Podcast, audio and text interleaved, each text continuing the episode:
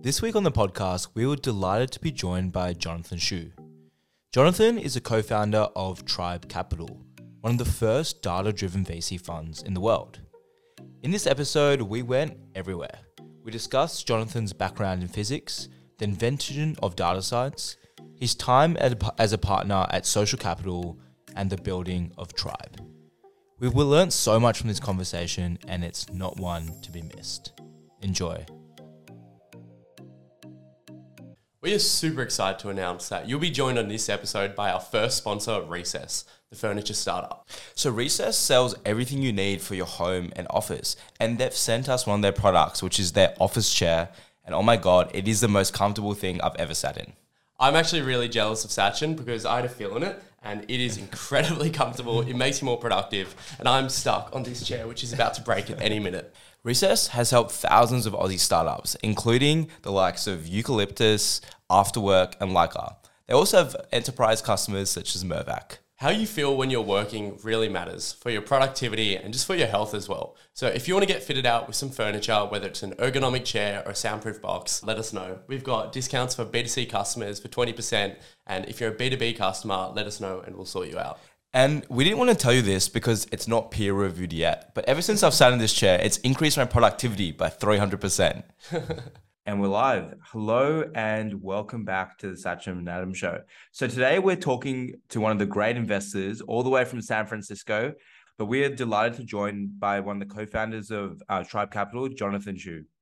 Yeah, we're talking to Jonathan today and we've had on the Malcolm Turnbulls of the world on our podcast. We've had on the founders of the biggest VC funds in Australia, some of the biggest startups that are now unicorns in Australia. But looking at Jonathan's background, I think he is up for contention for being the most sort of accomplished guest that we've ever had on. So looking at Jonathan's LinkedIn, he's done a whole lot of things that at first glance, maybe they don't make a whole lot of sense together. He is a PhD at Stanford in physics. He's been a founder selling a company to Facebook. He's been a data scientist. He's been a partner at Social Capital, which, as a lot of people know, quite a few famous people at the time worked there. And he's also been a venture investor and founder at Tribe Capital, which is now a data-driven VC that has multiple billions of dollars of assets under management. So thanks a lot for coming on, Jonathan. And I think we're going to have more than we can we're going to have a lot to talk about today. Sounds good. Happy to be here. Thank you for having me. Thanks. So in sort of like looking at your background, it looks like there's been so many different threads of thought and sort of threads of action. As I mentioned, being a founder, a data scientist, and a venture investor. What is the sort of thing that has connected all these actions together? Or what has been the thing that has sort of driven your career today? Yeah. I guess I'd say there's kind of like a couple of things. On the one hand, there is clearly this thread of data, right? I think you alluded to some of it there that, when I joined Facebook, I was kind of one of the first roughly five-ish data scientists at Facebook in 2009. And at that era, before that, I had actually already been doing some data work at another company, the one that actually acquired my previous company. It was a company called Slide that was a social gaming company in San Francisco run by Max Levchin, who's the founder of PayPal and a firm.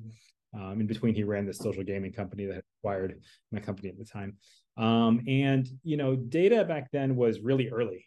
It was sort of, I think of it as like the big data, big bang, right? Sort of 2009, 2010, 2008 roughly. It was sort of very early in the era in which a company could have a whole lot of data to work with. And so what ended up happening is there was this sort of gold rush of tech companies hiring PhDs to dig around in data to see what sense they could make of it. And I was sort of one of those PhDs.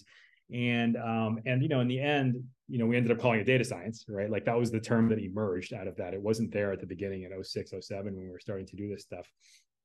And we ended up developing sort of, not just me, but really across the overall ecosystem, many different techniques of utilizing that data to just develop insight into companies, develop insight into businesses, developing insight into patterns of behavior. I should point out, it's not even something that's really unique specifically to tech companies, right? If you look at academic economics, right, the whole field of economics kind of went through a data revolution, not dissimilar data revolution, sort of in the 2000s and such. So, it really happened across the entire sort of ecosystem at large. large.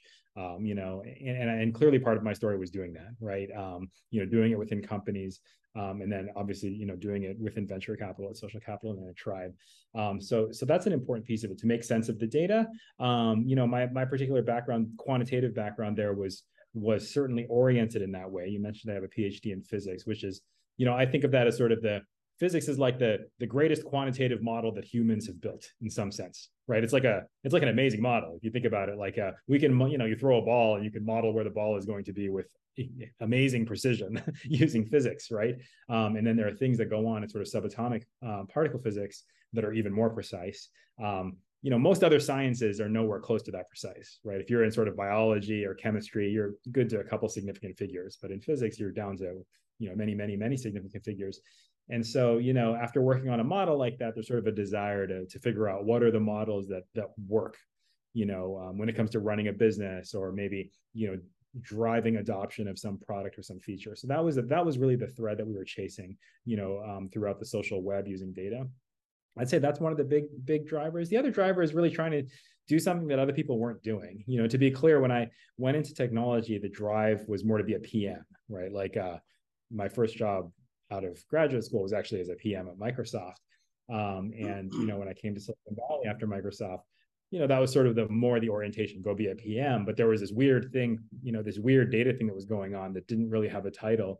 And the fact that nobody was doing it was sort of attractive to me, right?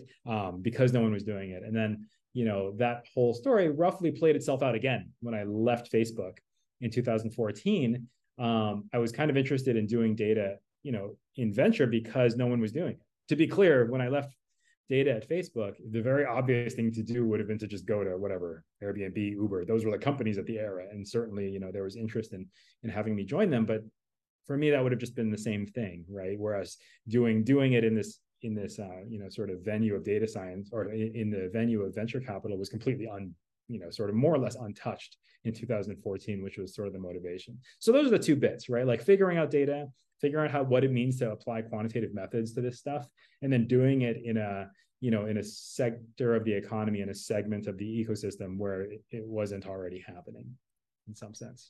That's fascinating. A very long-winded answer. And I think the way you spoke that answer, you could see how structured your thinking is. And I love hearing people like that think.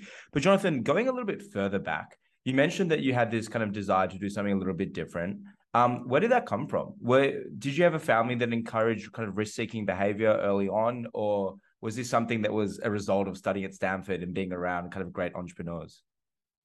No, not at all. Actually, the family background is much more conservative, right? My dad, his family fled China during the Cultural Revolution. And after doing so, the desire was to do something super stable. My dad worked at a bank, World Savings and Loan, which was subsequently eaten up by Wachovia in the financial crisis, in the Great Financial Crisis. So the desire was always to be really conservative. I think that my own sense, tell you the truth, it came out of insecurity. I didn't think I was a very good software engineer. I saw these guys who were real software engineers, and I was like, I can't do that. There's no way I can ever be, great at that. Maybe I could be passably good, but then over time I knew that I would not be good at it, right? Just because they keep getting better at it. And so it was more about finding white space, just so that, it's sort of a blue ocean, red ocean thing, right? The blue ocean, red ocean thing, people usually talk about that in terms of business competitiveness, right? Start your business in a blue ocean where you don't have to fight. But it's also true at a personal level, right? If you go to play a game that everybody else is playing, well, it's kind of a red ocean by definition, right? Versus doing something that nobody really does. Incidentally, one of my hobbies on the side. I in addition to this, I've actually been a performing jazz musician for over 20 years of my life. I'm a longtime jazz guitarist since I was young, and in some sense, that's actually a bit of a theme for me, because if you think about something like classical music, right? When people are brought up young and they're like, oh, play classical music, and it's just about who can play this better, right? There's sort of a score of music in front of you, and it's really who can, first of all, can you even play it at all? Most people can't. And then if you're one of the 5 or 10 people who can play it, who plays it best, right? It's very linear, right? It's kind of like weightlifting. Who's the best weightlifter? It's the person who lifts the most weight, right? Whereas in jazz, it's not like that, right? Jazz is like chaos. It's kind of like, well, if somebody played it that way, you absolutely cannot play it that way, because to do it, that would be a complete disservice to yourself, to the art form. They've already done it, right? It's already done. So you have to find space where nobody's done anything before. And that's kind of the history of jazz, right? Is like, it's the history of people finding unexplored space. So that, for me, musically, creatively, that's kind of where I came from. And that's always been a part of me. And then it actually, incidentally, subconsciously, I think, affected my professional decisions. Mm.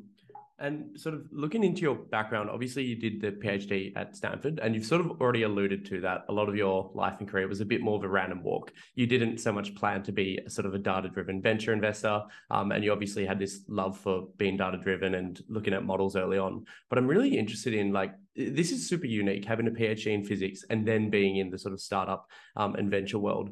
How did that sort of inform your approach to investing later on? And like, maybe even more simply, just what did you get out of doing a PhD in physics? Yeah, first of all, it's not that unique. If you look in the history of physics, you'll see this interesting thing, right? The earliest computer scientists were all physicists, right? They were not computer scientists because they had to invent this thing that was computer science. And then subsequently there were computer scientists, right? Or they were kind of mathematician physicists, right? It was actually the same way in quantitative hedge funds in the 90s. There was sort of a group of these people who started figuring out, oh, you could like make an algorithm roughly to trade, right? And those people who were figuring that out, most of them were physicists and mathematicians, right? And then, for my particular generation, I just happened to be sort of in this era that coincided with that big data, big bang, and the social web, right? It turns out it's not just me, right? To be clear, there's about, in my graduating physics class at Stanford, it's the class of 2006 PhDs. There are literally three of us who all became like kind of tech people, right? And sort of quote unquote pioneers in doing this. My good friend Jonathan Goldman, was like the first data scientist at LinkedIn. Right. There you go. So there was him, there was also, let's see. So, Kevin Weil, was 1 year before us. And then he was at Twitter. He was like the first data guy at Twitter. Right. And then he's now runs his own VC. So there were kind of a few of us kicking around, and it was more, I think it's more about sort of when there is a bit of a dislocation, something that opens up technology wise, where there's like a bit of data or a bit of something that can be structured quantitatively. Who are the people who are going to do it? They're going to be people, I think that maybe I should say physicists have been historically good at it because they're kind of like willing to go into it when there's nothing. There's no model for it. There's no data science as a degree program. There were no, if you go back to the beginning of computation, there were no computer scientists. When the people did quantitative hedge funds in the 90s, there was no such thing as a quantitative trader. They were the first people. They were just physicists trying to trade, right? It was only later that they started making whatever graduate courses out of it. And so I think that's what it is, right? There's sort of, I think it's a combination of like the structured thinking, the ability to be quantitatively flexible. I think there's an aspect of physicists, which is that we're willing to be quantitatively sloppy. Okay, like, I don't know how much time you guys have spent with like academic computer science people. They want to like prove things to you, and like physicists just don't care. Right? We're more like, oh, this kind of just works. And then the other piece of it is that physicists on their own have terrible career prospects. So there's this natural desire to go try to find some way of just making a living. And, that's kind of what happens. Yeah. And I've heard that for a lot of the PhDs now, you actually have to teach yourself data science anyway to write your PhD. So then people transition over, which is an interesting pipeline. That's a bit of an artifact of the current era, right? Because remember, I said that there was a big data big bang, right? If you go back into 2007, 2008, if you go into the 90s, there wasn't a lot of data, right? The reason why is because the technology was such that it was expensive to store and compute on a lot of data. And then all of a sudden in the mid 2000s, it became cheap. And so everybody has data, and it's not just tech companies, but it's also academics, right? So all of a sudden academics went from having no data to a lot. And so all of a sudden there's a bunch of very rapid discovery of how to use these data techniques across all these social science fields, across all of these different fields in academia. And that's kind of been playing out now for 10, 15 years, right? But to be clear, I don't know if that lasts forever, right? Because it's like when there's sort of a jump in the technological capability, everybody takes advantage of it very quickly, right? Yeah. But then you're kind of exhausted, right? And then people have to figure out what the next frontier is. Yeah, that makes a lot of sense. And we're going to go onto investing in a second. But one more question about the personal and you. What's a common misconception that people have about you? Oh, I think it's not really about me, but I would say that one thing we get a lot is that people think because we're data people that we must invest in a lot of data companies. And they send us a lot of companies that are like, here's the data analytics company or a company that does dashboard, XYZ, Tableau, something or other. But we tend to actually stay away from those companies. If people look at the companies that we have invested in, they tend to not be that at all. And so, it's a difference between looking at the world a certain way. That's one thing, but then there's a whole separate thing, which is investing in tools that enable one to look at the world that way. That's a totally different thing in some sense, right? Yeah, that's a really interesting one. And we'll get into the sort of specifics about social capital and Tribe in a moment. But I think a question that was really on Sachin and I's mind is that venture investing, especially at the growth stage, it can be quite quantitative. You've got a lot of data to work with and you can be quite rational, so to speak. But there's also obviously a lot of sort of emotion, somewhat maybe irrationality or qualitative analysis that you're going to be doing in venture, understanding sort of the personality and psychology of a founder, their fit for a problem and other sorts of assessment that just might not be able to sort of be calculated through data. So I'm sort of interested in how you balance the rationality and the data-driven nature of the sort of physics and the data science that you've learned with also the sort of qualitative aspects that you also need in venture. Yeah, we really build it in more at the firm layer, I would say. To be clear, as a firm, our goal is to do this data work and to really help as many founders as possible with that data work, even if we're not investing. Right now we really try to do it around 400 times a year, where we try to give back really quantitative, hard benchmarks with really good feedback to the founder, even if we're not investing, because we do not invest in 400 companies a year, right? So that's really the key. The key for us is to give that value back to the ecosystem, build that goodwill. And then every now and then we see one that's really interesting, right? And then we, to be honest, turn into kind of traditional venture investors at that point. It's like, okay, we know the data is all there, now what? And then we start talking about all the things you're talking about, right? The founder obviously matters. Obviously the market matters. Obviously the team matters. Obviously all of that matters.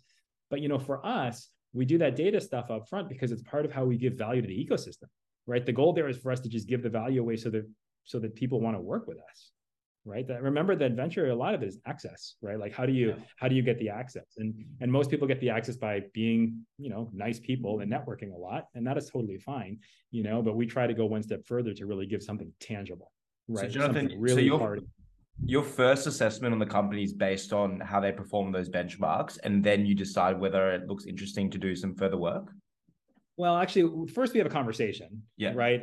And the conversation is really there to make sure that to see if we can even do the data work, because as you can imagine, as you know, most companies are pre-product. There's not really data to look at, but there's a whole lot of companies that have data, right? And it's a very large, much larger number than you would call growth stage companies, right? When we say growth stage companies, we tend to think 20 million in revenue, but a lot happens between 0 and 20, to be clear, a lot. And there's a lot of data that's floating around in there.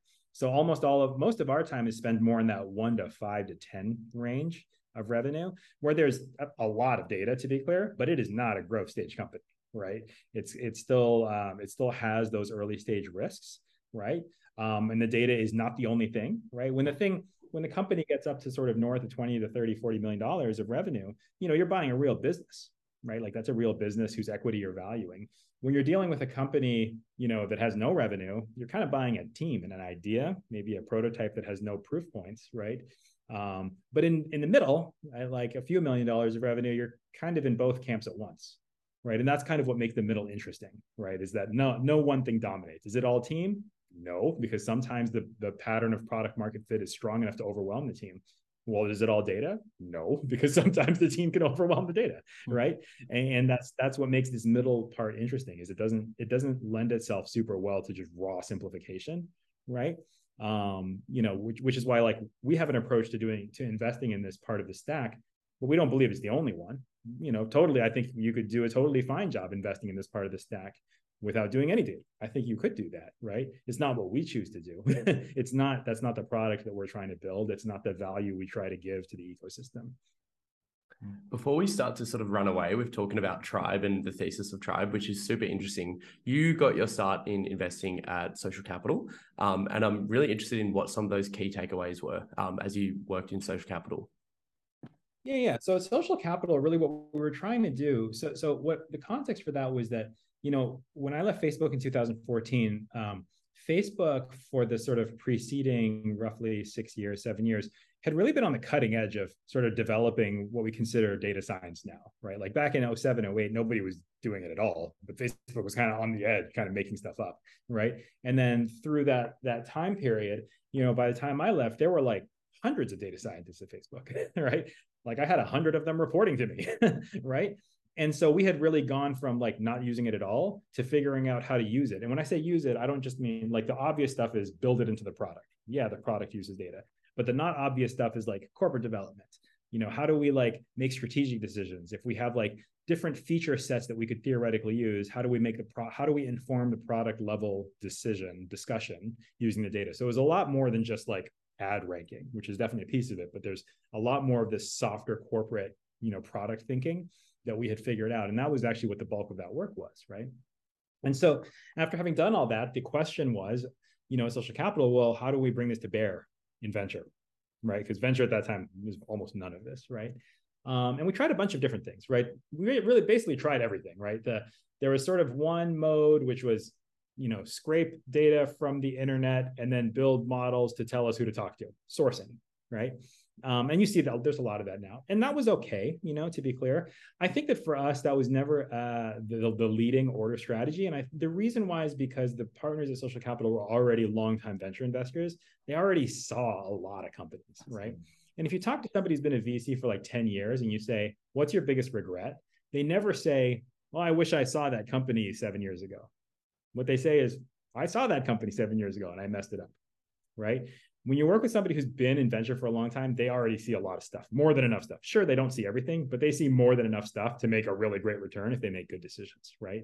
And so for us at Social Capital, if we built a bunch of data to help with sourcing, it was kind of marginal because of the quality of the existing investors, right? Now, to be clear, if they were not great existing investors with shorter track records, maybe it would have made sense to do the sourcing thing. But for us, it just never made sense, right? And so that set of strategies kind of, you know, was de-emphasized. And what we really ended up doing was, you know, figuring out, okay, we had developed these frameworks for thinking about growth and, you know, at Facebook, we didn't use the term product market fit as much at Facebook, but that's really the term in some sense, you know, growth, adoption. And the question turned into how do we adapt those, you know, to other business models, things that were not social web, right? How do we adopt it to SaaS businesses, payments businesses, sharing economy businesses? And so how do we adapt it and then use those insights both to help entrepreneurs? You know, because if you're a founder, you know, this is like 2015 era founder, it was very helpful to have somebody be like, hey, we developed these models at Facebook. This is what they look like.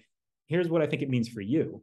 And, it, you know, give them something, a new way of thinking about their business, a new way of quantifying their business. So that was the initial sort of idea. It was like, oh, I can share those models in some sense. And so we did that for about 4 years. You know, didn't really build much software, any software really to capture it, but at least that sort of entry level bit of philosophy was what we figured out there. Jonathan, I'm curious, when you're building these models, obviously venture, it takes 10 years to know if you're any good or not. How do you test how good these models are without kind of having that time frame? Yeah. So I use this analogy, right?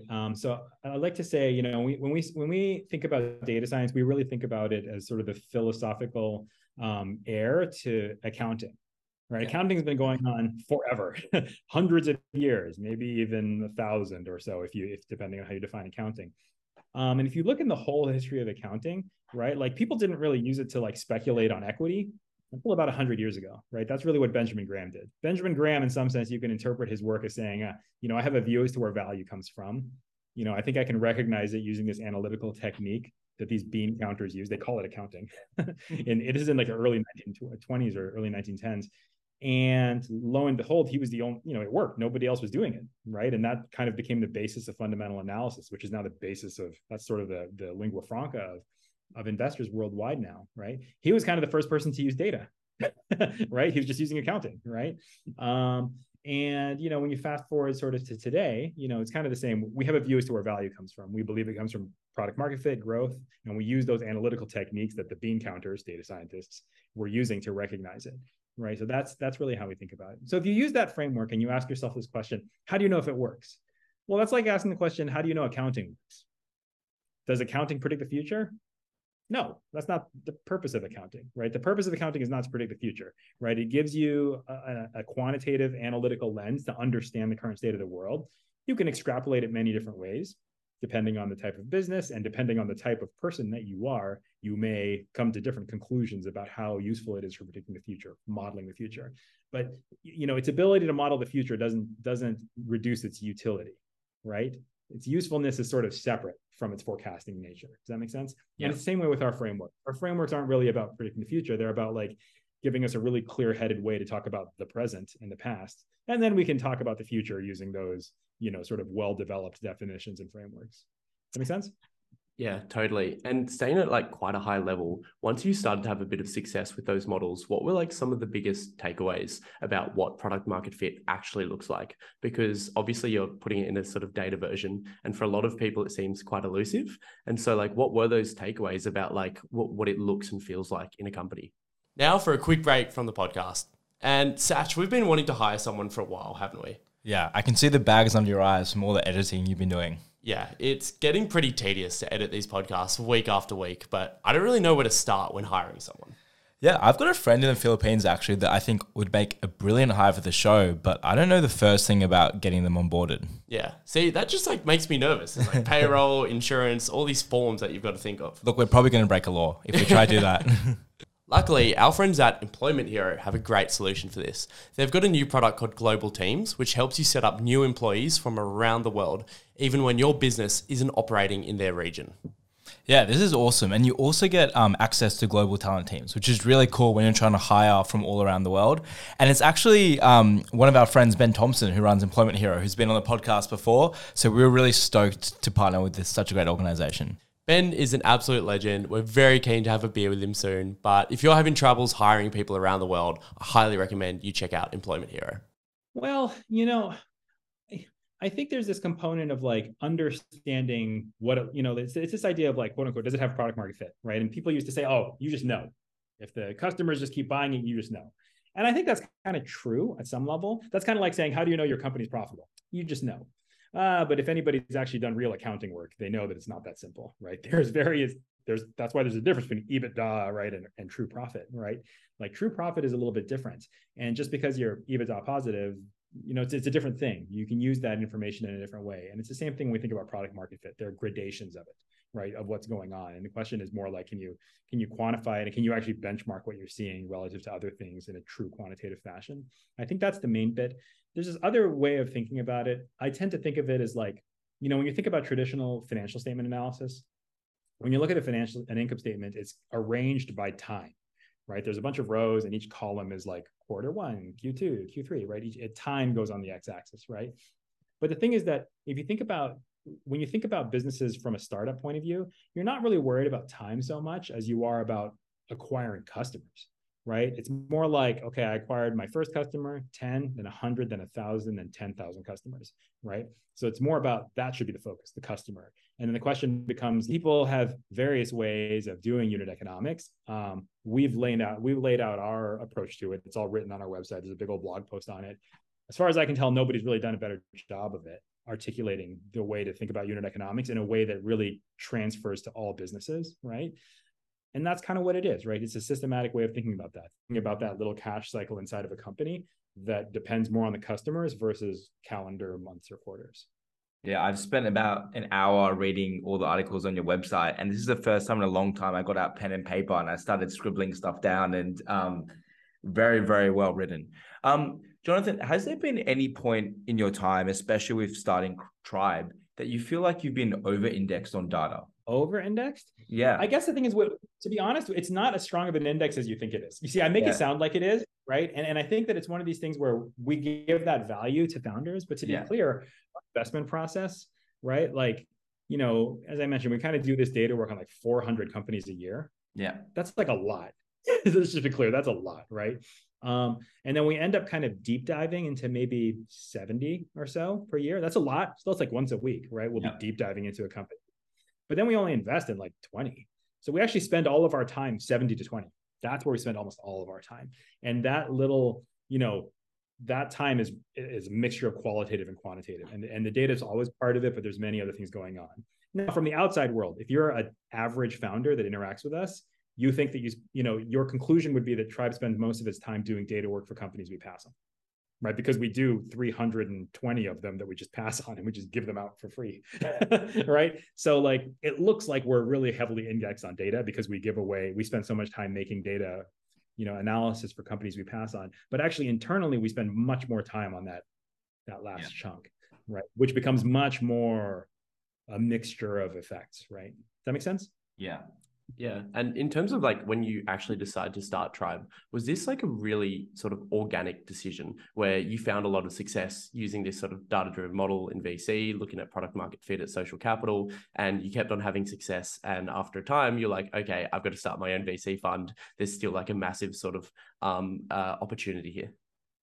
I wouldn't say it quite that way. You know, I think that after having done it a few times and sort of played around with the model and developing these frameworks, we kind of had this feeling like when you look at a company through this lens, it was like kind of like taking an X-ray to a company. I think my partner Arjun, he said, it's like playing on God mode. You just see right through the company. Oh, you see everything. And the idea of going to join a traditional firm and not being able to do that, it just didn't seem like a great idea. Like we're like, oh, we saw what the future would be. But if you go to another firm, let's say we didn't start Tribe and we all kind of went our separate ways into some other venture firms, which we, to be clear, was very much a possibility. There were many firms talking to us, you know, that wanted us to join. It was just clear that that wouldn't be the thing, right? Every firm that's out there has their own story, their own way that they got successful. And it wasn't this story, which means that if we tried to bring this story individually as, you know, as individuals into each of these firms, it probably wouldn't survive, right? So it was more like, well, if we think this is the way that we should be doing investing, and we don't think we'll be able to do it somewhere else, I think we should start a firm to make it really come to life. Does that make sense? It was more out of necessity because we believed that this approach, you know, was really the future. Sure, it was successful, but to be clear, true success in venture, you don't really know. It takes so long, right? Like the investments that we did at Social Capital, a lot of them turned out to be really good, but like, you know, you didn't really know that 2 years into the investment. you had a lot of leading indicators, you know, you had viewpoints, but that's not it in and of itself, right? I think it's an important thing, right? It's true for all venture investors. Venture investors, you know, like you don't really know success until so far in the future. So your decisions aren't made on the basis of the success because you're kind of inferring what you believe the success will be, but you don't really know what it is. Does that make sense? You have to kind of believe in the process more than the success. Yeah. Incidentally, this is something Michael Mobison talks about. Have you guys read Michael Mobison's work? No. An investor is worth reading his stuff, but he talks about at one point in his career, he was like, what was it? Chief investment officer, I believe at Credit Suisse. And he oversaw like all these private wealth managers who were all these traders, people who were like trading, investing their private wealth clients. And he said, oh, like, how do you know who's good at it versus who's bad? The naive answer is to say, look at their track records. Yeah, but there's a bunch of problems in that because track records are a mixture of skill and luck, right? The skill and luck come together to produce the outcome. But like, if you only judge them based on the outcome, you're almost certainly going to be picking the ones who are the luckiest, and they will always revert down to the mean in the future. And so what do you do in that world? Well, you have to look at their process. You have to try to independently assess skill, which is largely in the absence of outcomes. It's in the absence of results, right? So he talks about this in some of his books. It's good stuff. I recommend it. Yeah. My sort of follow-on question to that was like, at the time you're leaving Social Capital, why were not more venture firms doing this quantitative approach to product market fit? Was it purely sort of because it was something that it hadn't, as you mentioned, it hadn't really been tested, so it was a risk to do this? Or was there some other reason why it was like really unappreciated? Was it because a lot of the big firms, they had their own biases? As you said, they had their own identity? Yeah, I think it's, I don't want to call it bias. Everybody has a bias. We clearly have a bias, right? Everybody has a bias, right? I think it's more about the nature of how a venture firm gets built, right? Like every venture firm is built by somebody who presumably had some level of success, according to my prior definition, some level of success doing something in investing. And whatever it was, it certainly wasn't data oriented, right? Like all these people who formed these successful firms, they did something that looked fairly traditional, and they used that to help them create a firm, and they built the firm in their image, right? And it works, presumably, otherwise LPs wouldn't keep giving them money, right? Presumably it works. And so if it works, why mess with it?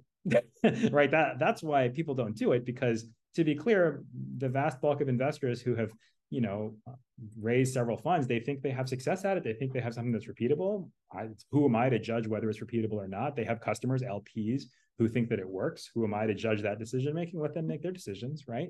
And if they have something that works, there's not like a strong impetus to change it up, right? Like there's very little impetus to change it up. I'm curious. If anything, risk losing LPs, right? Because you have LPs who are like, I've been behind you on the strategy. It keeps working. Give me more of the same and I will give you more money. Like, you know, why would you change it? Yeah, I think that's a good segue into raising the first fund for Tribe. Did you think that this was more or less difficult than you initially thought? Well, we knew it would be very difficult. We ended up doing our final close in May of 2020. Do you remember May of 2020? Yeah. COVID. So I would definitely say that the last couple of months were harder than I expected, because nobody, who did a first close in 2019 thought, oh yeah, I'll do the final close. And then there might be a pandemic that might intervene in my final close. So it was definitely harder than we thought. There's a friend of mine who said, you know, no matter what fund you're raising, whatever size it is, you have to have like 700 LP conversations. And whatever it is, you do 700 of them, you'll probably mostly get there. And sure enough, it took us about that. I remember he told me this when we were about 100 or 200, and I was like, oh yeah, I guess we'll see. Maybe we'll get there sooner. But no, it took like 700, you know, it's sort of in that ballpark. People underestimate just like how much it takes to sell these products, right? How much you have to go out there to sell the thing, right? Maybe there are a few exceptions out there. I think if you start your own firm, your own fund, and you are independently wealthy enough to stake 20, 30% of it yourself, you can make it happen much faster. But to be clear, if like a more normal person, it takes a long time. So it was about what we expected, but to be clear, we had pretty low expectations. And do you think that the thesis of Tribe was understood kind of back in 2019? Yeah. The thesis was largely the same. We just hadn't built anything yet, right? Like we knew we had a view of the world, like an analytical, quantitatively driven view of the world. But it's one thing it's like saying, if you go back to accounting, it's like saying, you know how to do accounting versus you have built QuickBooks. Those are different, right? Or let's say, you know, I know accounting, or I've invented accounting. That's one thing, but then it's different to have the income statements of thousands of companies like on hand, right? It's different to have the framework and then to have the data that gives it full flesh, right? And so we had the theoretical framework, and it was more or less fleshed out, kind of mostly there. Like I told you, it was mostly there from Facebook and before, to be honest, right? Like it wasn't even just me. If you randomly sample data scientists in Silicon Valley and piece together what they say about what they were doing, you would loosely come up with what we came up with, right? So we had the philosophical, the intellectual framework in place, and we had the promise of building it, right? We said we will build it. And after we build it, it will have a lot of data in it, and it's going to enable us to do this benchmark at a whole nother level, deliver the value to founders at a whole nother level. And that was the story at the beginning. And then now, 5 years later, it is now built. We've built this giant software system that does all this crazy stuff and really can deliver value to our, both to our founders as well as our LPs, at a level just far beyond what any of them could do themselves. And as you've started Tribe, you're not just investing in companies, but now you're investing in people that are actually going to come and work for you, people that you want to invest in and hopefully stay with you for a number of years. I'm wondering if you've learned anything about identifying sort of underappreciated talent, or just generally how you've had your own frameworks for spotting talent for people that you want to bring on. Yeah, I guess, to be clear, I think the bulk of my managerial hiring work in my career was as an operator, right? Like at Facebook and before. I think over my time at those two places, I hired well north of 100 people, right? Whereas, at Social Capital and Tribe, I've been involved in hiring maybe 30, 40, right? It's just over a much longer time period, right? And so, comparing and contrasting the two, I'd say that, when you're in an operating company, hiring for a role, software engineer, data scientist, whatever, ops, analyst, whatever it is you're hiring for, the roles are fairly constrained, right? Because that's the nature of it, right? You build a company, you want roles to be well-defined, and so you hire people into those roles, right? And so you can create hiring schemas that are sort of tailored to each role that you wish, right? I think one of the things when you're very early in a company, whether at an investment firm or at a startup, is like, sort of being open to the idea that like those roles are probably going to shift around a lot, right? The people that you maybe hire someone for this role, but the likely case that that remains the same shape for the next 12 to 24 months is very low, right? So they'll probably move around, the priorities might change, people might have to move into other roles. And so there's a strong preference for sort of more generalist, flexible types, right? Versus people who like really excel at one role. Incidentally, this goes back to my thing about music, right? I kind of have this thing when I give people career advice, I always tell them, don't run marathons, don't go into weightlifting, don't do these one-dimensional things that are sort of be the best at that. Rather, like try to find flexibility, space in between the spaces, right? And I think that at our firm, because we're still pretty small, right, 34 people, we're still have an interest. I think the people who have thrived the best with us, and in general at small companies, are people who are really flexible with that, who can add value sort of regardless of what's being asked, versus people who are like the expert software engineer and they're just like that thing. You know what I mean? Sort of that flexibility is kind of what works for us. I knew that going in, right? That's kind of why I enjoy it, because I've always preferred to be in that sort of an environment, working with people who are generalists and flexible versus being people who are just 1000% excelling on one thing at a time. Which, to be clear, I think that it's important in our companies for them to build themselves that way, but it's just not what we do day in, day out. Yeah, there's a good book called Range, and they talk about kind of being T-shaped and having kind of analogies from different spaces to draw across, which you clearly did in your career. And Jonathan, what about your portfolio? What have been your favorite kind of investments that you guys have made to date?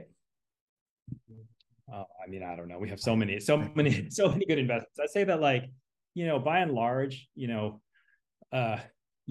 that when I look across our portfolio, right, there's just a lot of companies that have turned out really well. The things that I think that I've really enjoyed seeing are situations, where other people have kind of overlooked it a bit. Just to kind of give you one example, right? We're pretty big investors in Docker. Docker's an old company, right? Like they've been around, I'm going to get the number wrong here. I think like 13 years or something like that. And they raised a whole bunch of VC in their first iteration of life, and then ended up having to recap, right? Back in, I think 2019 or 2020. And then we ended up doing the round after the recap. But that's a situation where after a recap, companies, they end up having a hard time, right? Because like everybody in Silicon Valley knows them. A lot of people lost a lot of money on them. So people are biased, right, with regards to how they think about the company, and they're unable to look at it for what it is. Our data was able to really help us. Our data approach was really help us. It enabled us to really understand the value separate from the baggage. To be clear, the baggage is real, right? It's like, oh, this thing has been through a lot, but there's some really good stuff here. And to be able to sort of do that, weigh both sides of that really rationally and get to the point where we invested in. It's turned out really well, but I like those kinds of stories, right? Because other people had overlooked it, and it's not that they overlooked, they invested in it, to be clear, right? Like they kept on investing. It raised gobs of money, hundreds of, I think you can correct me here in your post editing here. I don't know, like $300 million probably. Is that right? They burned a lot. They burned a lot of in the process.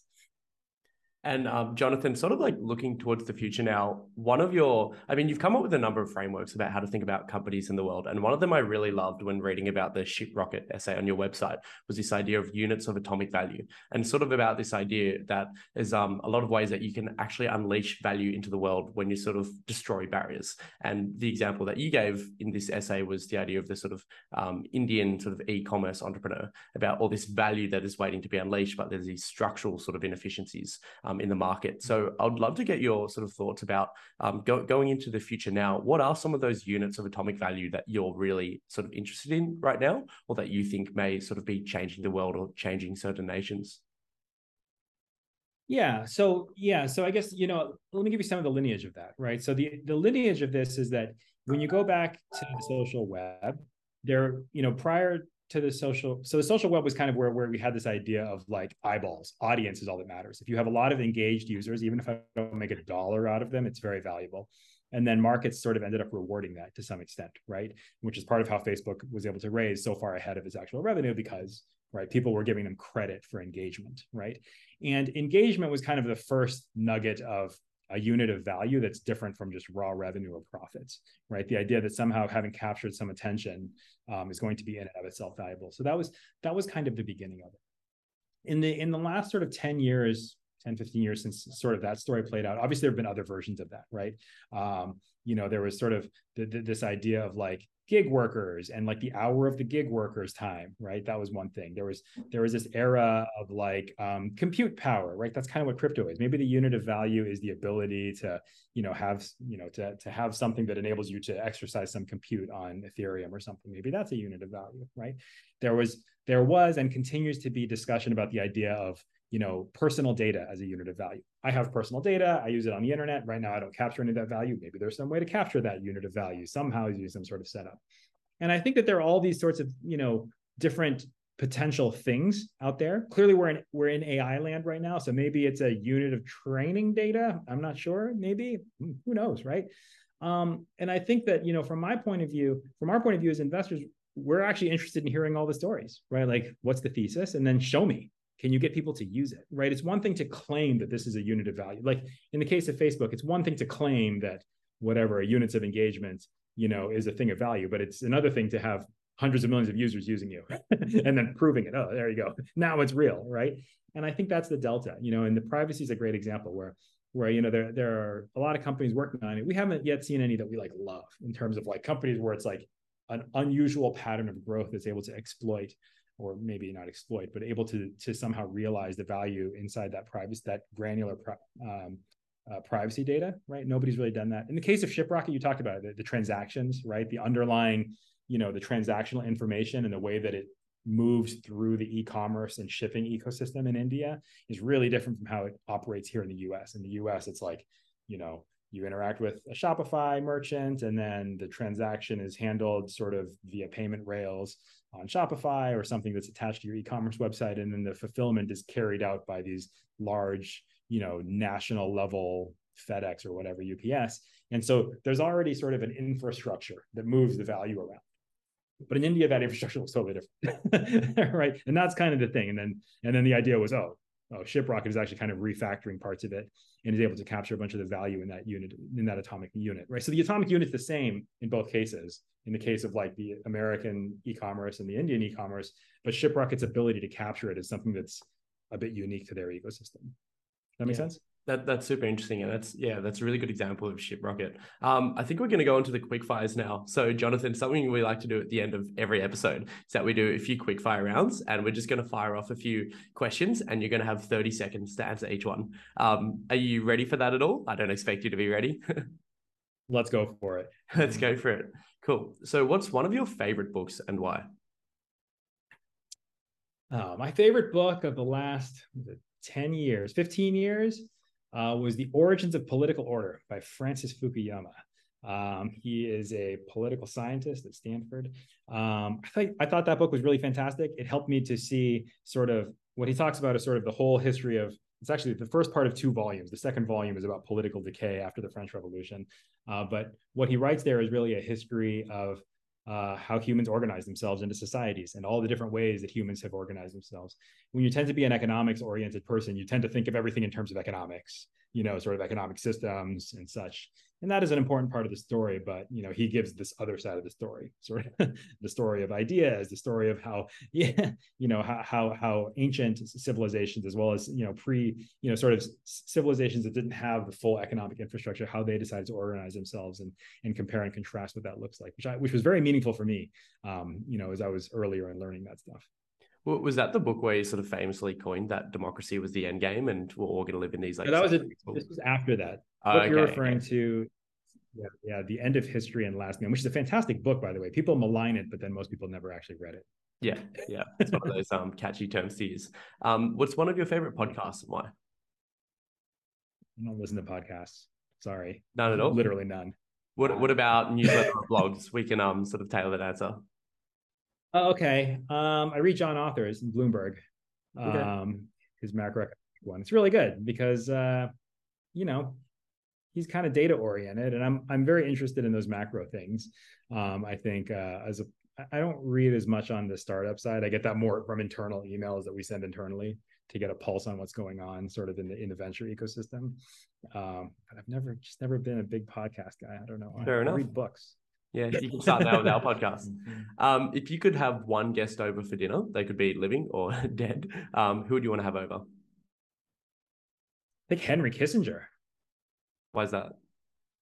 Well, because like he was there, you know, at front row for all these crazy things. Some of the most important things that happened in the last, however many, 50 years, more than that, I guess, 60, 70 years. And he was influential in helping them come about. I've also read many of his books, and he's just an intellectual giant, and just, you know, sort of, that would be amazing to be a part of. Incidentally, I saw him once on the Acela from New York to Philadelphia in like the first class Acela train. He was like on the phone, and I was with my partner, Ted, and I was like, oh my goodness, that's Henry Kissinger. But he was like on the phone, and I was, you know, too like shy to say hi. And I kind of regret it. I kind of wish I'd been like a big fan. What's one of your favorite hobbies that's not jazz music? That's not jazz? Yeah. Already mentioned it. I don't know. I cook a lot. That's pretty good. I'm starting a winery with my wife in Sonoma. That's fun. Just casually. That's one of the coolest answers we've heard. What's one of your, if you could only get one metric from a company, what would it be?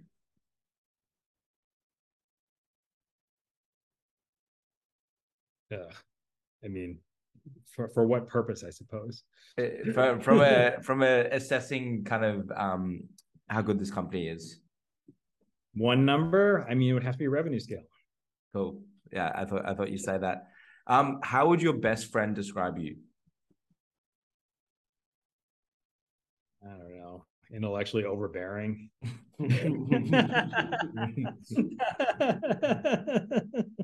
And talks too much. And Jonathan, if you could send everyone in the world a text message right now, what would it say? Like one way, or am I asking for feedback from them? The one way. One way? I don't know. I hope you're having a wonderful day. People need to be happy, you know? It's only one thing I'm going to say to them. Hope you're having a good day, probably. Yeah, love that. That's a good one. That's beautiful. This was an awesome episode. We covered a lot of ground, and thanks so much for joining us. Yeah, absolutely. My pleasure. Yeah, thanks, Jonathan. That was awesome.